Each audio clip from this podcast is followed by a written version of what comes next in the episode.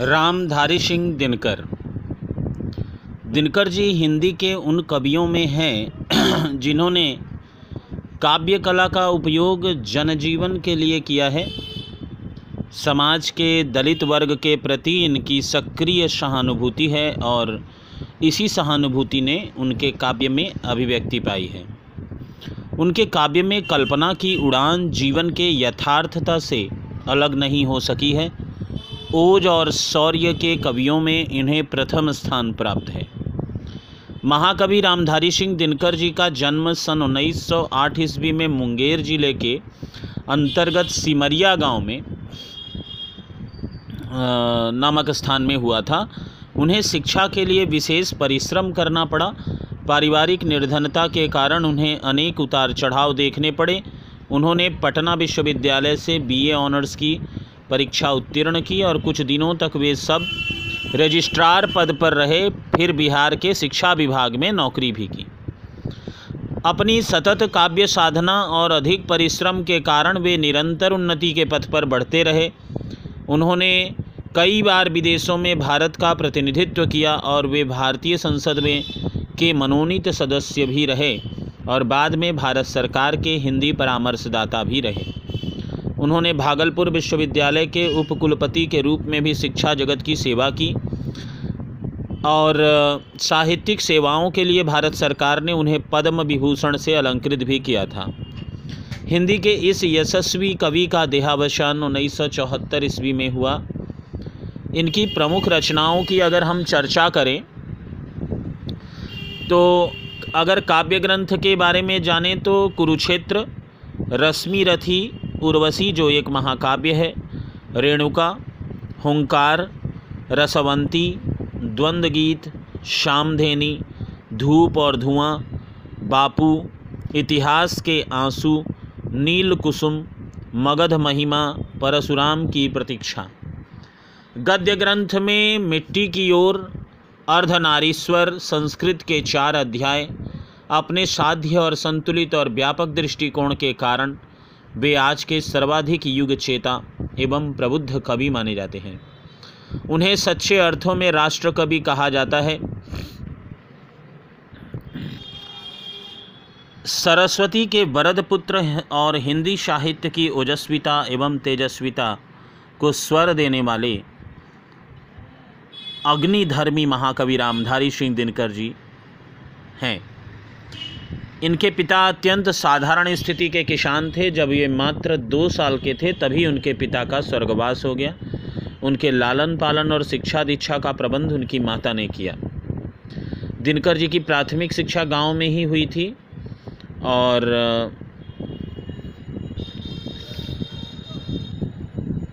उर्वशी महाकाव्य पर भारतीय ज्ञानपीठ की ओर से एक लाख रुपए का सर्वोच्च पुरस्कार भी इन्हें प्राप्त हुआ था। और इन्हें अनेक पुरस्कार प्राप्त हुए थे। जीवन के उत्तरार्ध में अस्वस्थ रहने के कारण दिनकर जी का शरीर दिनों दिन क्षीण होने लगा। अंततो गत्वा उन्नीस में इनकी मृत्यु भी हुई और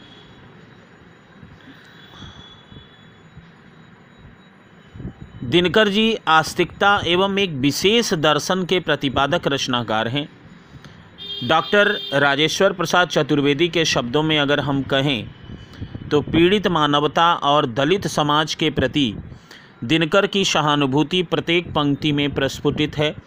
उनकी कविता में जहाँ राष्ट्रीयता की अभिव्यक्ति हुई है, वहीं दूसरी ओर विश्व कल्याण की महती भावना की भी व्यंजना हुई है। दिनकर की राष्ट्रीयता अंतर्राष्ट्रीयता की समर्थक है। इस उदात भावना के परिप्रेक्ष्य में ही वह विश्व के, विश्व में क्रांति द्वारा शांति का स्वप्न देखते हैं। दिनकर जी के व्यक्तित्व में विलक्षण आकर्षक था, आकर्षण था और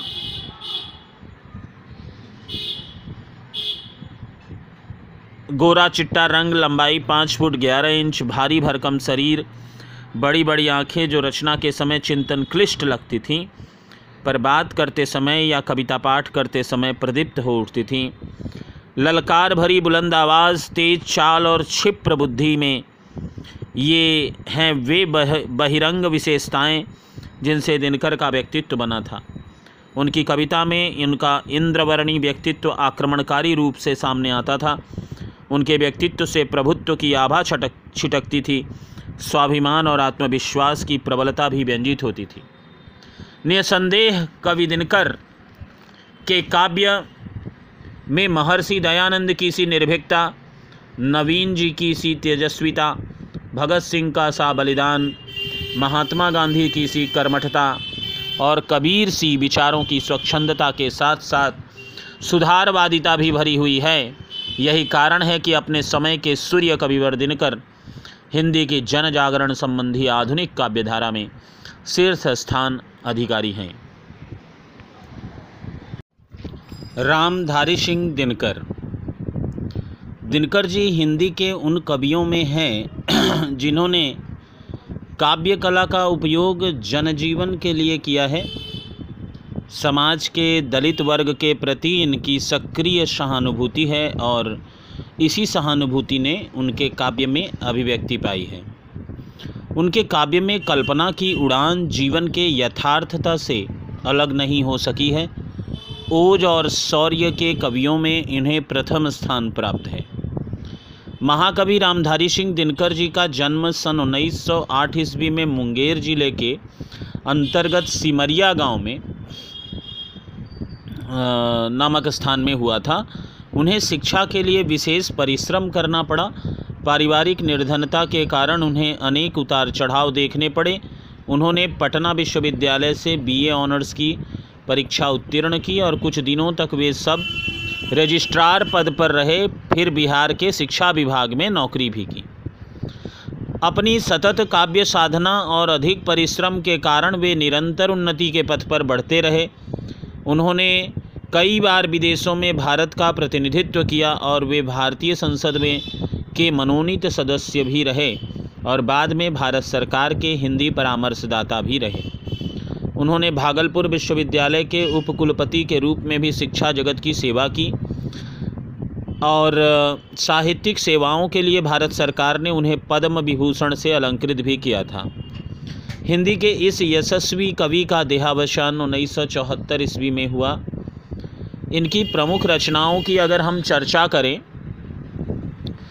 तो अगर काव्य ग्रंथ के बारे में जानें तो कुरुक्षेत्र, रश्मि रथी, उर्वशी जो एक महाकाव्य है, रेणुका, हुंकार, रसवंती द्वंद्व गीत श्यामधेनी धूप और धुआँ, बापू, इतिहास के आँसू, नील कुसुम, मगध महिमा, परशुराम की प्रतीक्षा।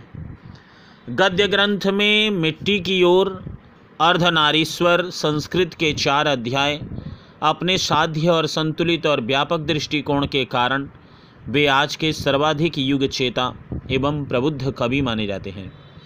उन्हें सच्चे अर्थों में राष्ट्र कवि कहा जाता है। सरस्वती के वरद पुत्र और हिंदी साहित्य की ओजस्विता एवं तेजस्विता को स्वर देने वाले अग्निधर्मी महाकवि रामधारी सिंह दिनकर जी हैं। इनके पिता अत्यंत साधारण स्थिति के किसान थे। जब ये मात्र दो साल के थे, तभी उनके पिता का स्वर्गवास हो गया।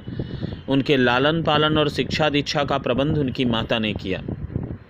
दिनकर जी की प्राथमिक शिक्षा गाँव में ही हुई थी और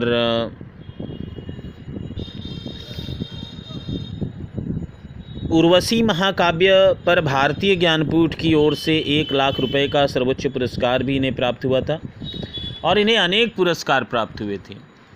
जीवन के उत्तरार्ध में अस्वस्थ रहने के कारण दिनकर जी का शरीर दिनों दिन क्षीण होने लगा। अंततो गत्वा उन्नीस सौ चौहत्तर में इनकी मृत्यु भी हुई और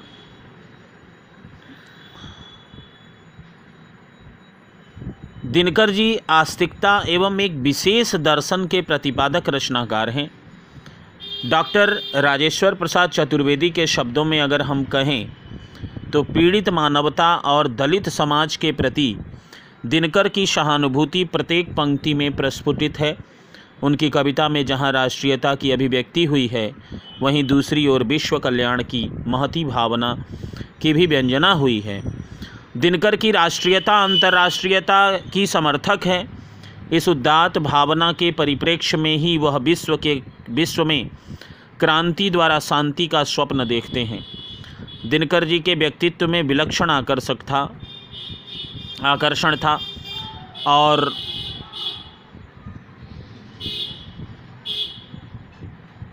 गोरा चिट्टा रंग, लंबाई पाँच फुट ग्यारह इंच, भारी भरकम शरीर बड़ी बड़ी आँखें जो रचना के समय चिंतन क्लिष्ट लगती थीं, पर बात करते समय या कविता पाठ करते समय प्रदीप्त हो उठती थीं। ललकार भरी बुलंद आवाज़, तेज चाल और क्षिप्र बुद्धि में ये हैं वे बह, बहिरंग विशेषताएँ जिनसे दिनकर का व्यक्तित्व बना था।